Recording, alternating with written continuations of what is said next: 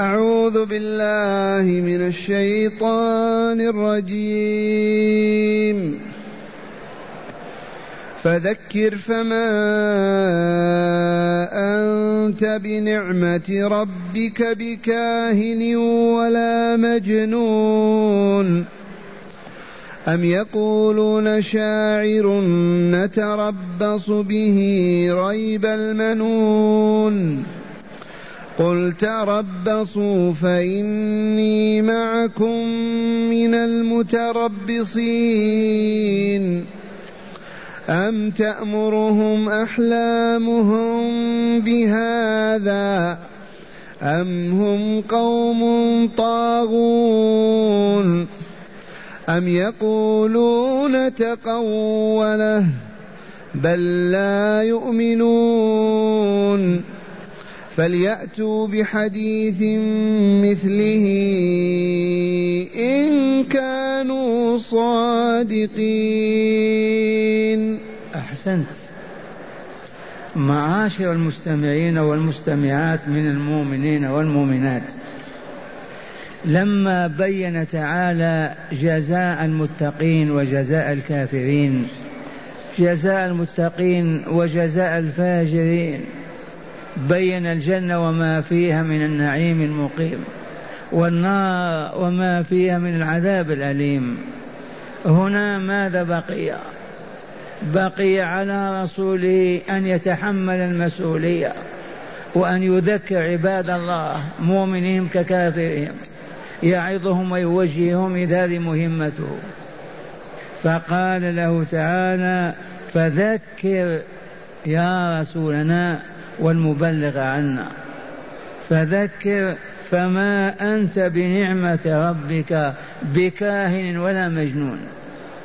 ذكر عبادنا من يقربون منك ومن يبعدون ومن تبلغهم دعوتك يا رسولنا.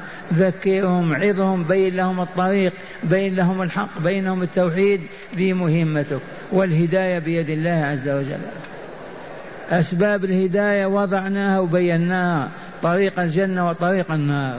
يبقى بعد ذلك ما عليك إلا أن تذكر عباد الله ذي مهمتك.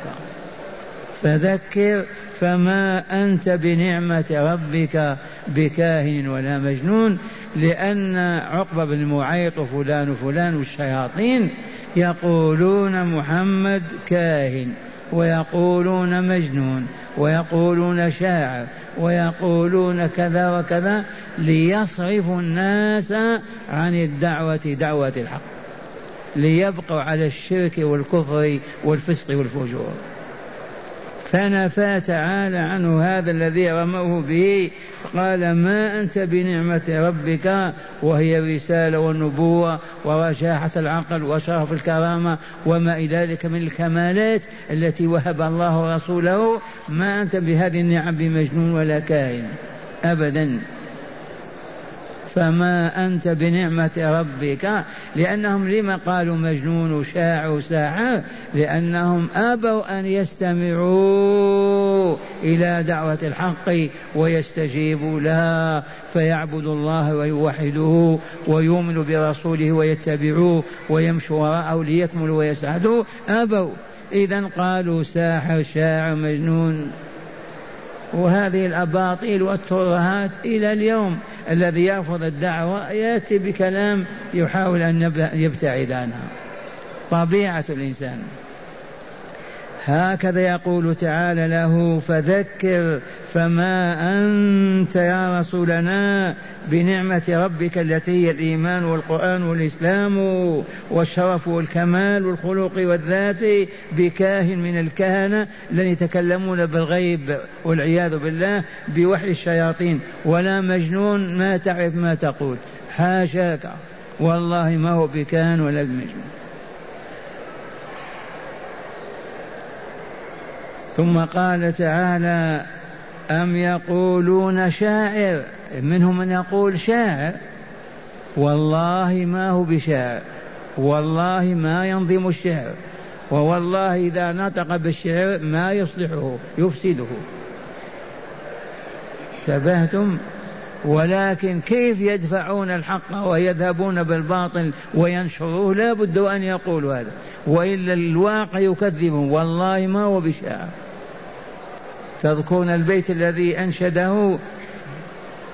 فقدم فيه وأخر فقال أبوك والله ما أنت بشاعر. بيت أراد أن يحكي يوم قدم فيه وأخر أم يقولون شاعر؟ أي بل يقولون شاعر نتربص به ريب المنون. هذا شاعر من الشعراء كالذين ماتوا. لا بد وأن يموت في يوم من الأيام وتبقى دعوتنا وديننا وما نحن عليه. هيا نتربص به. ما نستعجل. لا نستجيب له. لا نمشي وراءه. لا نقبل دعوته ونبقى صامتين حتى يموت ونستريح منه. نتربص به ريب المنون. الريب في اللغة الشك. إلا في هذه الآية ما هو بالشك. الأحداث. أحداث الموت. أحداث الموت كثيرة. هذا يموت بالحمى وهذا بالتيفود وهذا يموت بالقتل وهذا يموت بكذا. لا بد وأن يموت نتربص به حتى يموت. وتبقى عقيدتنا على ما هي عليها وأمتنا وراءنا ومعنا. ونخرج من هذه الفتنة التي أرادها لنا هذا الرجل. هذا كلامهم. والعياذ بالله. أم يقولون شاعر نتربص به ريب المنون. المنون الموت أحداث الموت مختلفة وإلا لا؟ موت لكن هذا بال بالحرب وهذا بالسلم وهذا بالمرض هذا بالصحة فبما أجابهم تعالى قال لرسوله صلى الله عليه وسلم قل تربصوا فضلوا انتظروا ما فات محمد صلى الله عليه وسلم. فإنا معكم فإني أنا رسول الله معكم من المتربصين. وما الذي حصل؟ في بدر في بدر الحرب الغزوة الأولى مات رجالهم أكثر من سبعين طاغية. وعاش الرسول صلى الله عليه وسلم حتى استوفى أجله ونشر الله دعوته. ما توفي حتى انتشر الإسلام في كل جزيرة. أين تربصهم نفعهم وتربص الرسول نفع وإلا لا؟ أمره الله أن يقول قل تربصوا. أي بي وانتظروا هلاكي وموتي وأنا أيضا معكم المتربصين لهلاككم. وقد أهلك الله هؤلاء الطغاة وماتوا كلهم في بدر أكثر من سبعين طاغية. من أبي جهل عقب أبي معيط واستتم عمر رسول الله أجلي ثلاثة وستين سنة وما توفي حتى دخل أهل الجزيرة كلهم في الإسلام. ما بقي من يقول الشعر ولا السحر. هكذا يقول تعالى لرسوله صلى الله عليه وسلم قل يا رسولنا تربصوا. لأنهم قالوا نتربص به يا جماعة ما استعجلوا ما تقبلوا دعوته سوف يموت في يوم من الأيام وتبقى لكم دولتكم وعقيدتكم وما أنتم عليه. فقال تعالى رسول قل لهم تربصوا ونحن معكم متربصين. ننتظر هلاككم أيضا وما ينزل بكم وما يصيبكم. وكان هلاكا ودمارا وإلا لا ما هي إلا في السنة الثامنة وما بقي كافة في مكة. وانتهى كل شيء. الحمد لله. ثم قال تعالى أم تأمرهم أحلامهم بهذا أم هم قوم طاغون؟ أم بمعنى بل تأمرهم أحلام بهذا أو استفهامية. أتمر أحلام بهذا؟ والمراد من أحلامهم عقولهم. أعقولهم تأمرهم بهذا القول الباطل بالكفر والعناد والتربص برسول الله؟ عقول تأمر بهذا؟ والله ما تأمر. والله لو كانت لهم عقول سليمة صحيحة لدخلوا في الإسلام وقبلوا دعوة الله وكانوا مسلمين. لكن أحلامهم باطلة فاسدة سيئة بسبب الطغيان. أم تأمرهم أحلامهم بهذا؟ لا بل هم قوم طاغون. حاشا العقول أن تأمر بالباطل والشر والفساد أبدا. أروني عاقلا يأمر بالخبث والفساد والشر. والله ما كان. ما يأمر بالخبث والفساد والشر والكفر إلا أحمق لا عقل له. ما يميز بين الحق والباطل ولا بين الخير والشر ولا بين الضار والنافع لعدم العقل عنده. أم تأمرهم أحلامهم بهذا؟ لا بل هم قوم طاغون والطاغون جمع طاغي. ما الطاغي هذا الذي يطغى ويتكبر ويترفع ما يقبل الحق ولا دعوة الحق ولا ولا دائما يريد أن يكون هو السيد الحاكم القاضي. فالذي في هذه النفسية ما يقبل دعوة الرسول أبدا ولا يستجيب له. يريد أن يكون الحاكم والسلطان. فكيف يرضى بأن يكون محمد رئيسه ويقوده ويأمر وينهى؟ ما يقبل هذا أبدا. إذا أحلامهم عقولهم ما تأمر بهذا ولكن سبب هذا الكفر والطغيان هو طغيانهم. وهذه قاعدة عامة. أيما إنسان يطغى ويتكبر ويؤذي الناس ويعلو فوقهم لا خير فيه أبدا ولا يأمر بالمعروف ولا ينهى عن منكر أبدا. لأنه فوق مستوى البشرية جازت فوقه. ما أصبح له عقل ولا يأمر بعقل. الطغيان مجاوزة الحد. كيف نفسر الطغيان؟ طغى فلان يطغى تكبر. ارتفع. تكبر ما يأكل مع الفقراء والمساكين. ما يسمع كلامه ولا دعاهم. تكبر ما يلبس اللباس العادي اللي لبسه الناس تكبر ما يركب مراكب الناس وهكذا يحمله الكبر والعياذ بالله على الطغيان والتمرد والعصيان والفسق والفجور. فنبرأ إلى الله من هذا الوصف. ينبغي أن نكون هداة دعاة بينين طاهرين مقيمين منيبين متقين. لا طغاة متكبرين متجبرين ثم قال تعالى أم يقولون تقول أم يقولون افترى أم يقولون تقوله بل لا يؤمنون. أم يقول هؤلاء المشركون فالرسول يقول تقول هذا الكلام وقاله من عنده ما أوحى الله إليه ولا بعثه رسولا ولا ينزل عليه وحي ولا أبدا. هذا كلامه هو فقط يتقوله.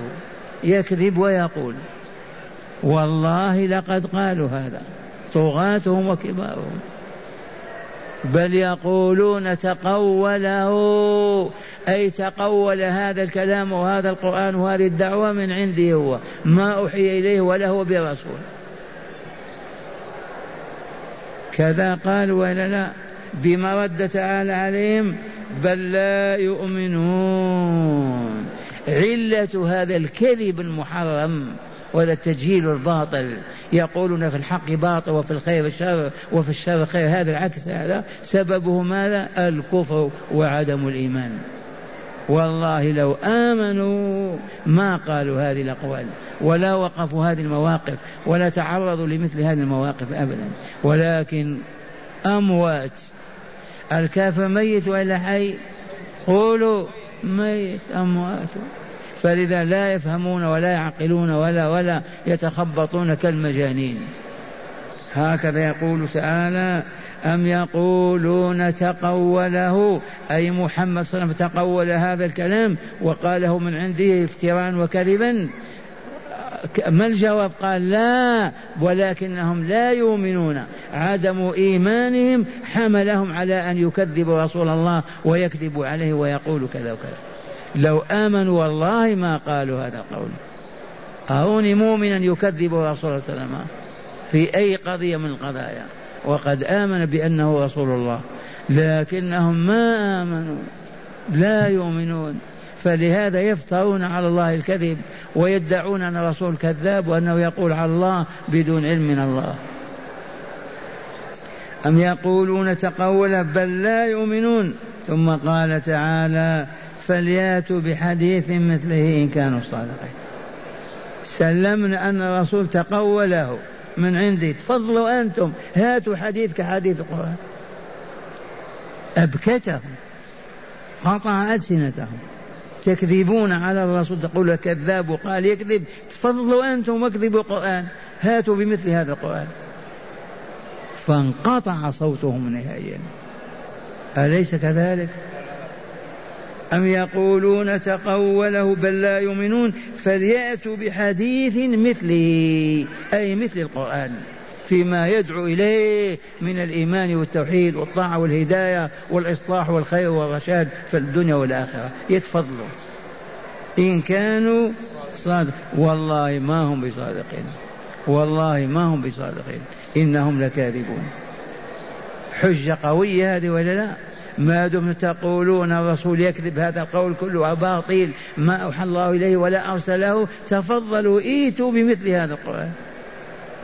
إن كنتم صادقين في دعواكم ما تستطيعون لم تكذبون؟ لم تردون على الله رسالته وتحاربون رسوله؟ وهكذا ينزل القرآن في مكة وهكذا يتلوه رسول الله صلى الله عليه وسلم وهكذا يقف الكفار في وجهه وهكذا يدخل المؤمنون في الإيمان وفي الإسلام والإحسان وما هي إلا فترة فقط. ثلاثة وعشرين سنة ودخل أهل الجزيرة كلهم في رحمة الله. وتجاوز الجزيرة إلى الشرق والغرب. والآن مع هداية الآيات. بسم الله والحمد لله.